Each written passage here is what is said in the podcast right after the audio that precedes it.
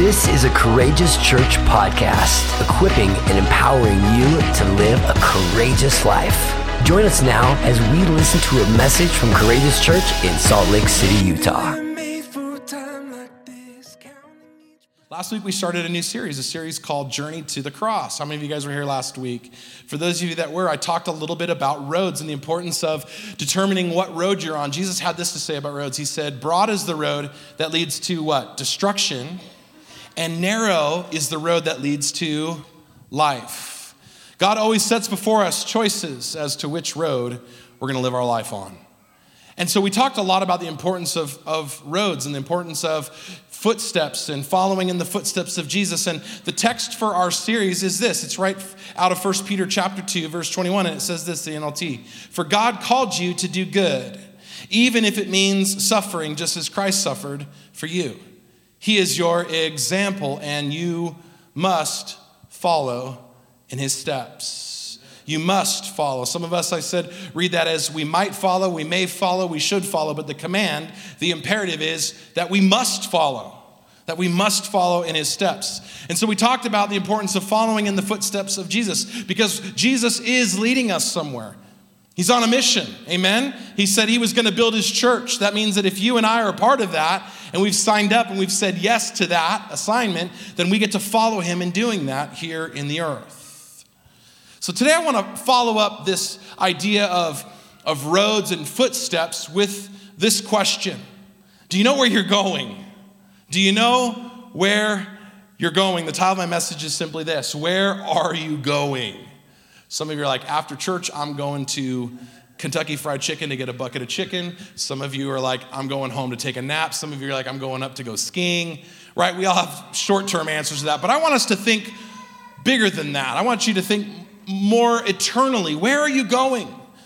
What does God have for your life and where are you going? Nowadays, we don't tend to think a lot about directions because we have these amazing devices called smartphones. How many of you guys own a smartphone?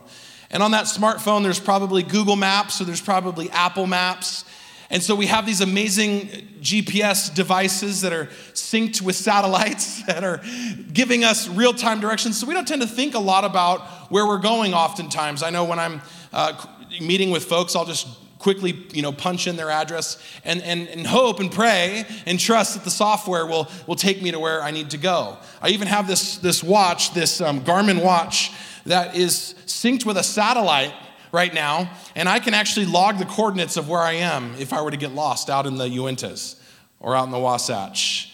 It's amazing that we have this technology, but I remember a day before the tech. How many of you have been around for a moment? All right, a few of you. Anybody remember Rand McNally maps? now I'm dating myself. Some of you younger ones are like, Rand McNally, what are you talking about? Rand McNally was this company that put together physical road maps and it mapped out all the locations around the US, uh, all the major routes, the highways. Uh, primarily, it was the, the source for, for getting around. I remember when I was 18, I left high school and I traveled with a, a, Christian rock band for a year and a half, and we drove everywhere. We went all over the world, we went all over the US, and we used to use the Rand McNally map to try to figure out where we were going. And when I was a young boy, around five, six, seven years old, I used to spend time with my grandparents who at the time lived up in Sacramento, California, and my grandmother used to love to take us on road trips. Anybody ever been on just a great road trip? My grandma loved to get behind the wheel of the car and drive, even to her old age. Like she was in her late 80s and she was still just crushing it. But she used to take us all over the place. We'd go to Yosemite, we go to the Redwoods, we drive all the way up the Oregon coast, we go down the PCH all the way to San Diego. We spent a lot of time driving. And my assignment as the co pilot and navigator was to hold the Rand McNally map to hold the map. And so she would call it and say, Jason, when's the next exit coming up? And I'd say, All right, coming up, Grandma, just a few more turns. All right. And it was my job to make sure that she didn't miss her exit or miss where she was called to go because once again, I was holding the map. Let me start by asking you today who's holding the map in your life? Who's holding the map in your life? And who's your navigator? Who gets to tell you where you're going and how to get there? Let's face it, there are a lot of people and a lot of different voices in our lives that want to try to tell us where to go and how to get there. But there's only one I would submit to you today. There's only one person who is uniquely and perfectly equipped to do so, to tell you where to go, and that is God the Holy Spirit. That is the person of the Holy Spirit. Unlike you or me, he is a perfect navigator. He is a reliable guide. Even when the, the phones die and the batteries die and the phone gives out and the watch gives out, come on, Holy Spirit never gives out. He never lets go. And Jesus had this to say about him in John chapter 16, verse 13. He said, When the Spirit of truth comes, he will guide you into all truth. And he will not speak on his own account, but will tell you what he has heard. He will tell you about the future. How many of you would like to know a little something about the future? How many would say, Pastor Jason, I am a futurist? I'm always thinking about the future. I'm a total futurist. In fact, it's, it's a struggle sometimes to, to remain in the present because my head's always in the next moment. Can anybody relate to that today? Yeah, many of you. But the Bible tells us that the Holy Spirit will actually tell us about the future. One of the reasons Jesus actually sends his spirit to come live in us and rest upon us is to do this, is to help guide us into all truth and to tell us things about the future. He does this to help us, I believe, navigate the craziness of this world that we're living in. And how many of you guys know the world's only going to get crazier? It's only going to get darker. It's only going to get more wild. So the Holy Spirit enters into our life to help us navigate the craziness of this world. He gives us what I'm going to call today trustworthy directions. And He helps assist us in getting there because He's actually already where we're going. He's calling out to us from our future moment. The Bible says that God actually knows the, the end from the beginning. You know why? Because he's not constrained to time. He's not, he's not bound to this construct we call time. He's already in our future calling out to us, which is why he sends his Holy Spirit to come tell us things about the future and to guide us where we're called to go if we're willing to follow. If we're willing to follow him. Now, as I've already mentioned, the Holy Spirit is a perfect navigator and he's a reliable guide, which is why we are called as the people of God, as children of God, to trust him with the journey. Everybody say the journey. Just as important as knowing what road you're on is learning to rely on the Holy Spirit's directions and guidance for your journey today. And that's what we're talking about. So, how do we do this? Today, I want to look at just some practical ways that I believe that the Holy Spirit is called to be our navigator and our guide. To begin, I think it's always good to start with the end in mind. God does this with our lives. He starts with the destination or say the goal for our life. Everybody say the goal. The goal. God has a goal for your life. We like to use the word purpose, but God has a destination for us, and that destination is found in Christ Jesus. Jesus is the Alpha and the Omega. He's the source and the destination. He's the pinnacle of where history is headed. Some of you are like, I'm not sure about what's going on with Russia and Ukraine and Iran and China and Israel and all the nations of the world that are rising up, right? But Jesus does. Jesus knows exactly where it's headed. And God is not going to be mocked, He's not going to be surprised. Some of us are like shocked by what's happening in the news. Don't be. You know why? Because He isn't. And as those who find their identity and their, their worth in Christ Jesus, who find their purpose with God, be rest assured of this He knows exactly where it's going, and He can help you with where He's calling you to go. Do you believe that today? I wonder if we really believe that. Do we have that belief anchored and rooted in our hearts today? So, what is the destination or goal that God has for us? That's what we want to know. How do we, how do we know God's purpose for our life? These are some of the questions that I want us to be thinking about this morning. There are a lot of people that I think would like to answer that for you guys. Social media would like to answer that for you. The news, the mainstream news would like to answer that for you. Politicians would love to answer that for you, right? But Jesus actually has some answers for us. So let's go to the Word. First, the scriptures tell us that number one today, the world is not our home. Philippians 3:20 says it this way, but we are citizens of heaven, where the Lord Jesus Christ lives. Where does Jesus Christ live? In heaven. Where is Jesus seated? In heaven. He's reigning and he's ruling over all the earth, the Bible says, until the Father puts every one of his enemies, everyone that opposes his kingdom and his rule, under his feet. The picture is like that of a king with his feet on a footstool. Isn't that awesome? That today Jesus' feet are here on the earth and that He is in heaven, reigning and ruling, interceding, the Bible says, for you and for me. He's praying for us today.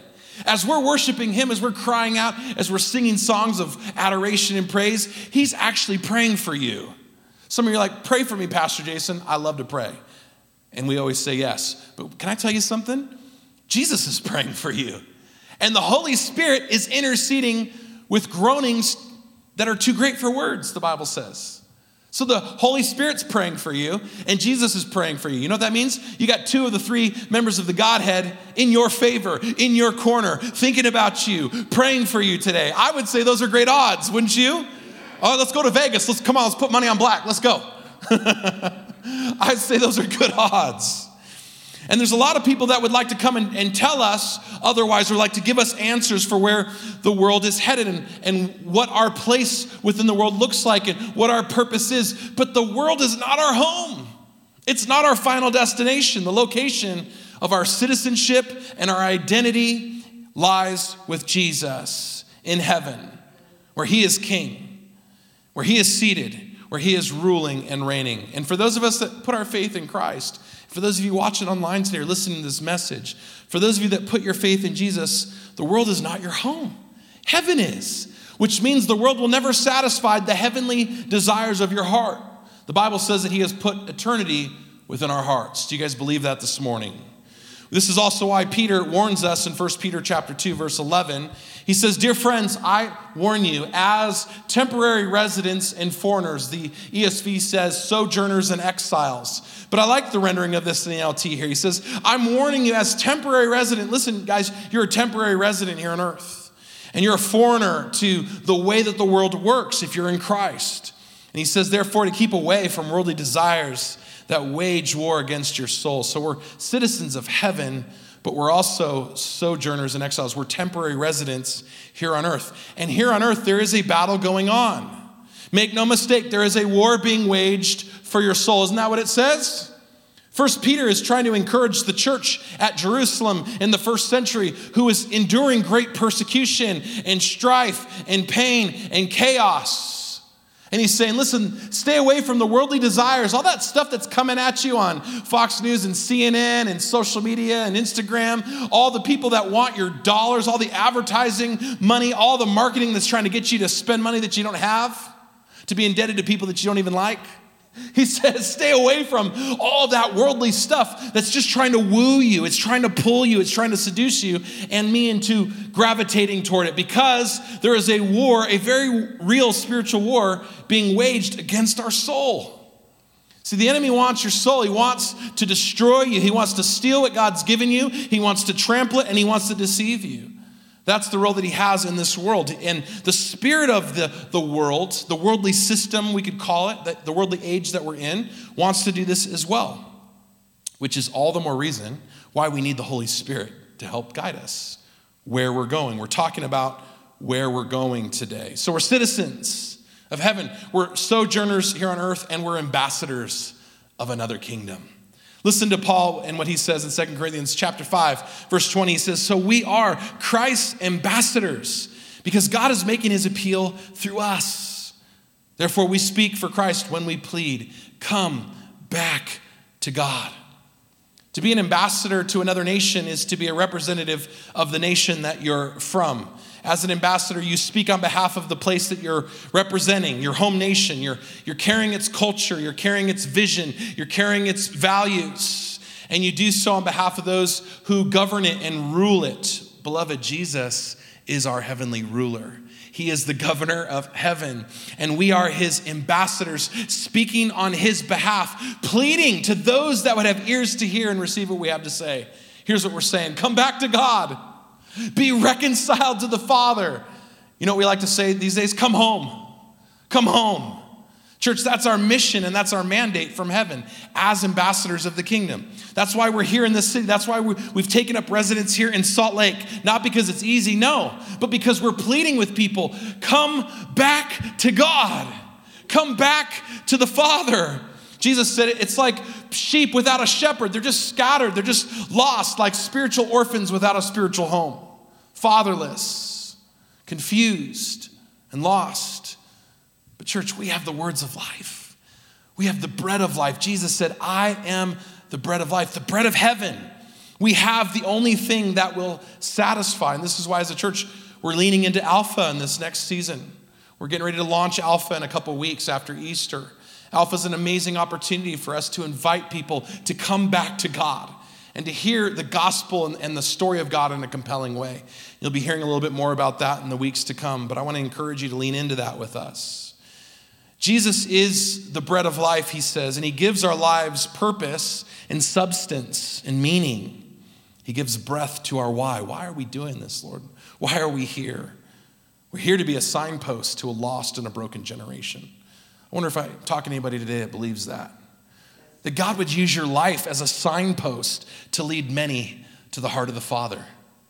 We have this message and this ministry of reconciliation, Paul says right here in 2 Corinthians chapter 5. Be reconciled to the Father. Listen, Father's no longer in the world holding people's sins against them. That's good news. That's amazing news for us, right? For those of us that believe that, that's powerful. And so our ministry and our message is simple it's return home. It's come back to God. It's, it's this pleading, this, this eager desire for people to return to the Father. But you can't help people do that if you don't know where you're going. So let me ask you again today where are you going? Do you know? In the same way that the world is not our home, the scriptures tell us that the world, number two today, is not our model. It's not our model, or another word might be paradigm, okay? It's not our model or paradigm. It's not just that the world is unreliable, it's that it's actually twisted and perverse in its desire to corrupt you in its desire to corrupt you. This is why Paul says this in Romans chapter 12, verse 2, and I love this passage. He says, Don't copy the behavior and the customs of the world, but, but, now hear this, let God transform you. How many of you want to be transformed by God? God, that's my heart each and every day of my life. Let God transform you into a new person by changing the way that you think. And then you will be able to learn to know and understand and discern what God's will for you is. What is His good and perfect and pleasing will? If we're going to learn to trust the Spirit's work in this department, we've got to stop copying the behaviors and customs of the world. You ever play uh, Simon Says as a kid? Right? Simon says, put up your left arm, and everybody puts up their left arm. Simon says, put up your, your right leg, and everybody puts up their right leg. And then, you know, the person who's playing Simon says, okay, now put up your left leg, and then everybody does it. And it's like, ah, Simon didn't say. And many of us are playing Simon Says with the world where we're taking our cues from the world. We're, we're copying the customs and the behaviors of the world. So when the world says, put up your arm, we put up our arm. When the world says, go this, we do this. When the world says, do that, we do that, right? But we are called not to pattern our lives after the world, but after the kingdom of the heavens, after the person and work of Jesus Christ, who is our model, who is our perfect paradigm, who is the pattern that our lives are being actively conformed to. Bible says that you and I are being conformed to the image, a better word is pattern of the Son. And this happens when you and I submit our lives to this little word called repentance. As I said last week, repentance is changing the way you think. Do you guys know that we have an active role in this? That God actually entrusts this to us? We have an active role in changing the way that we think. Some are like, oh, I'll never change. Oh, I'll never be different. Oh, I'll never have transformation, right? And that is submitting yourself to a worldly way of thinking because the Bible says that we can change the way we think. And when we change the way we think, we're going to be transformed. We're going to be the people that look more and more like the people God created us to be. Amen? And the byproduct of that is that we'll know His perfect will. A lot of people are like, Jason, what's my purpose? What's God's will for my life? I don't know it. I don't, I don't know it. I, I really want to know it. Listen, if you're a person that desires the perfect and pleasing will of God, it's a good indication that you're probably in the will of God. Because I've never met anybody outside of the will of God longing to do God's will. All right? So give yourself a little pat on the back, give yourself some credit. But the Bible is very clear here that the way that we learn to understand His perfect and pleasing will for our lives is by changing the way we think, by submitting our lives to repentance, by turning from copying the behaviors and customs of the world and turning and copying the customs and behaviors of heaven. So we have to learn to do this. A good way to start is by rejecting the false notion that your earthly and worldly success is going to bring you fulfillment. Here's what Jesus says about that in Matthew chapter 6. Verse 19 through 20 in the NLT says, Don't store up treasures in heaven. Excuse me, don't store up treasures here on earth. Just making sure you're paying attention today. we'll edit that on the video. Don't store up treasures here on earth where moth and rust destroy. Anybody ever like open up your closet and see that moth has like destroyed something that you loved? No, not, not, not recently. We're in Utah. Uh, growing up in California, we had moths, and they'd get into closets and just eat holes in your clothes. He says, don't, don't, don't do this. Don't store up your treasures here on earth where this stuff can destroy and where thieves can break in and steal. Verse 20, but store your treasures in heaven. Where? In heaven, where moth and rust cannot destroy and where thieves do not break in and steal. Store up your treasures in heaven. Another way to say this would be invest in eternal things. Invest in eternity, not just the temporal, not just the earthly. Invest in the gospel. Invest in serving your church. Invest in being generous with your time and your talent and your treasure. Invest in aiding the work of God and building the kingdom here on earth. Invest in honoring those and being quick to honor those around you. Invest in serving the least of these. Invest in choosing joy. Invest in choosing forgiveness. Invest in choosing love, even when it means loving those that have hurt you. These, my friends, are the customs and the behaviors of heaven. This is where we're called to place our treasure. Jesus said, also, where your treasure is, there your heart will be also. So let me ask you are you storing up treasures here on earth, or are you storing up treasures in heaven today? So, this world is not our home. This world is not our model. And number three, today, this world is not our focus. Jesus is. One of the ways that the Spirit loves to work in our life is to direct our attention to Jesus who is the way, the truth, and the life. When the Bible speaks to us about the Spirit guiding us into all truth, it's saying that the Spirit is actually guiding us to a person, Jesus, who is the full embodiment of truth. He is the truth. He's not just a truth, He's not just my truth. He is the truth. He is the embodiment of everything that is true about God and you. He is the truth. And the Holy Spirit's role is to point us in the direction of the truth, to point us to Jesus, because you become what you behold. You become what you behold. So let me ask you, what are you beholding today? Where are you fixing your, your gaze and your attention? Are you consumed with the thoughts of your finances and lack and need, or are you thinking about Jesus? Are you focused on Jesus, who is the author and the perfecter of our faith, Hebrews says? You become what you behold. Now, confession time. One of the, one of the things that I wrestle with often is this, is, is just keeping my eyes on Jesus and not getting distracted. Anybody else have problems with getting distracted? They say nowadays that our children and, and, and even some of us have an attention span that's shorter than a goldfish. Have you guys heard this? Because of these screens and because of social media and YouTube and movies, our attention span is less than that of a goldfish. That's really sad. Which means that we get distracted easily. We're, we're, we're at work, we're doing something, we're feeling productive, feeling good, and then all of a sudden, boop, little notification shows up on the phone. Oh, what's, what's that? you get an email in your inbox. Ooh, ooh, what's that? Oh, social media. Oh, somebody liked my post. Ooh, who, who, who liked my post? Oh, the endorphins are going. Everybody's all excited, right? Oh. So easy to be distracted. Next thing you know, you're on a your rabbit trail, six videos deep into YouTube, watching something crazy, and you're like, "Oh no, I forgot I was supposed to be working today." Anybody else? Just me? Me? Just me? Just me? Okay. Easy to become distracted, easy to get focused on the wrong things, but Jesus calls us to focus on seeking first the kingdom, seeking his righteousness. And that's a place where I get stuck. And then sometimes I just need the voice of the Holy Spirit to come and to whisper into my heart and to say to me, Jason, my sweet little boy, the child that I love, I have everything that you need. There's nothing that you lack because my grace is sufficient. I hear the words of Jesus echoing in the background of my soul, reminding me, like he says in Matthew chapter 6, verse 26, look at the birds. They don't plant or harvest or store food in barns, for your heavenly Father feeds them. And aren't you more valuable to him than they are?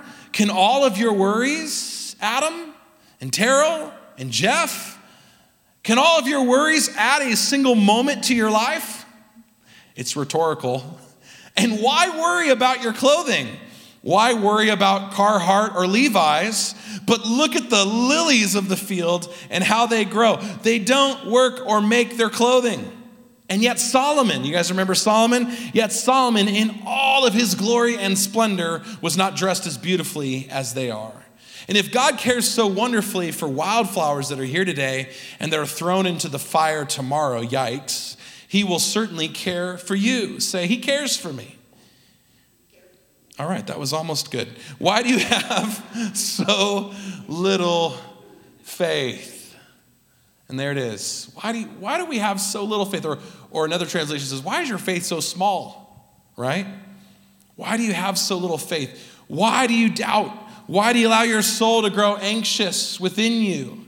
Do you not know and have you not heard that the Lord is the everlasting God, the creator of the ends of the earth, and that he never grows tired nor grows weary. No one can measure the depths of his understanding, yet he gives power to the weak and strength to the strengthless. Because even young people like you and me grow tired and weary, and even young men fall. But those who wait on the Lord will renew their strength. They will mount up with wings like eagles. They will run and not grow weary. They will walk and not faint. Have you not heard? I wonder if I'm talking to anybody today that needs to hear that today, that needs to be strengthened within, that needs a little refreshment from God, that needs to be reminded that He's got everything that we need. Wonder if I'm talking to anybody that could use some strength and some direction today. I know I need this. Maybe I'm preaching to myself today. I wonder if, if we as a people would just be willing to just wait on the Spirit a little bit and wait on the Lord. The Bible says that when you wait, that's an active position and posture. That's not a passive one. But when you wait actively on the Lord, you will mount up with wings like eagles. Anybody want to soar like eagles? Anybody want that kind of strength? For some of you more seasoned ones, come on, God's still got an assignment for your life. He's still got a ministry for you to operate in, things for you to do, dreams that have yet to be fulfilled. Bible says in the last days, according to Joel chapter 2 and Acts 2, that he'll pour out his spirit on all flesh, and your sons and daughters will prophesy. Your old men will dream dreams. Come on, old men, you got some dreams to dream. Let's go. And your young men will, will have visions. Come on, young men, it's time to get full of vision. Not earthly success, not earthly stuff, but come on, heavenly vision for your life and for your family. I know I'm preaching to myself today, but I know I'm preaching to some others as well. Jesus goes on to say this in verse 31. So don't worry about all this stuff, you guys. Don't worry. Be happy. Because every little thing is going to be all right. Don't worry about a thing. Anybody worrying about a thing today? Come on, some of you are. Some of you got some real things that you're worried about your health, maybe some stuff that's going on, right? Some real stuff. Friends, parents, loved ones, fill in the blank, right? We've got stuff that we worry about, but Jesus says, don't worry about a thing. Saying, what will we eat? What will we drink? What will we wear?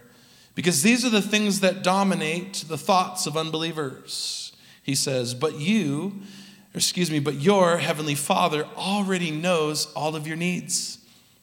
So, what's our job, church? Verse 33 tells us to seek first the kingdom of God above all else and live righteously, and He will give you everything that you need.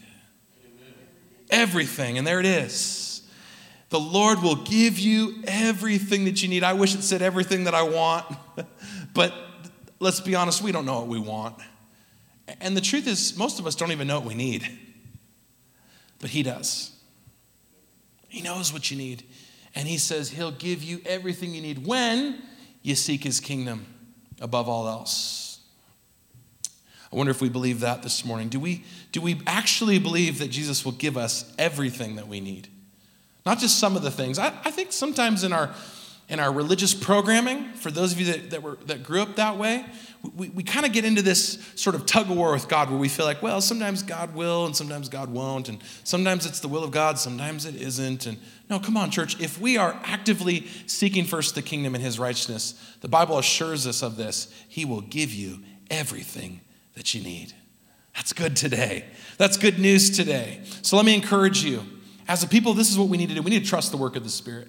We need to trust our reliable God. We need to trust His voice. We need to trust His word. We need to trust His guidance. We need to trust that He who began a good work in you and in me will finish it. Amen?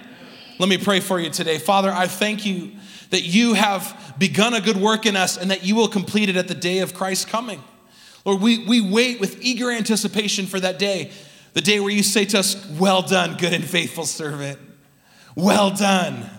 When, when you complete what you've started in us, Lord, sometimes we get, we get anxious and we get full of worry and we get tired and we give up and we, we get distracted and we just, Lord, just get discouraged in our faith. But Lord, you said that those who would wait on you and trust in you would rise up with wings like eagles. The picture is, is that of those who soar. And I pray for this church today, and I pray for every person in this room and listening to this message that they would soar with you, God, that they would go to higher heights with you, that they would mount up with those wings and feel your strength and feel your guidance and feel your direction, strengthening them and leading them where they're called to go. And for Father, for anybody that's in this place or listening to this message that doesn't know you, Lord, that they would turn from copying the customs and behaviors of the world and receive you, Jesus. Receive you as Lord and Savior and as King and Messiah over their life. And I pray for that in Jesus' name. And so if that's you today, just say, I'm turning to Jesus. Resolve within your heart right now. I don't need to lead you in a prayer. You just need to make a confession within your own heart right now that I'm going to follow you. Jesus, I'm going to follow you. I'm going to give my life to you. I'm surrendering to you. I'm turning my back. I'm repenting of my sin and I'm embracing the good news of the gospel for my life. And I want to start my story and journey with you. A journey that leads us, yes, to the cross, a place of, of suffering, but a place where you suffered to take on our sin so that, Lord, we could be set free so that we could be forgiven. And so we just receive that finished work. We receive the forgiveness of our sins. We receive a new life in you. And we just declare that over our life and over our families today, God. And I thank you for anybody in this place that's willing to say yes to you. You've already said yes to them by going to that cross. And so the decision is actually pretty easy it's to choose life or choose death. You set before us that decision today. And I pray for anybody that's listening to this that you would choose life and live. And I pray that now in the mighty name of Jesus. And all God's people said, Amen. Come on, church, let's put our hands together. Amen and amen and amen. Thank you for listening today. If you were blessed and you want to be a part of what God is doing through Courageous Church, including ways that you can give, visit us online at courageouschurch.com.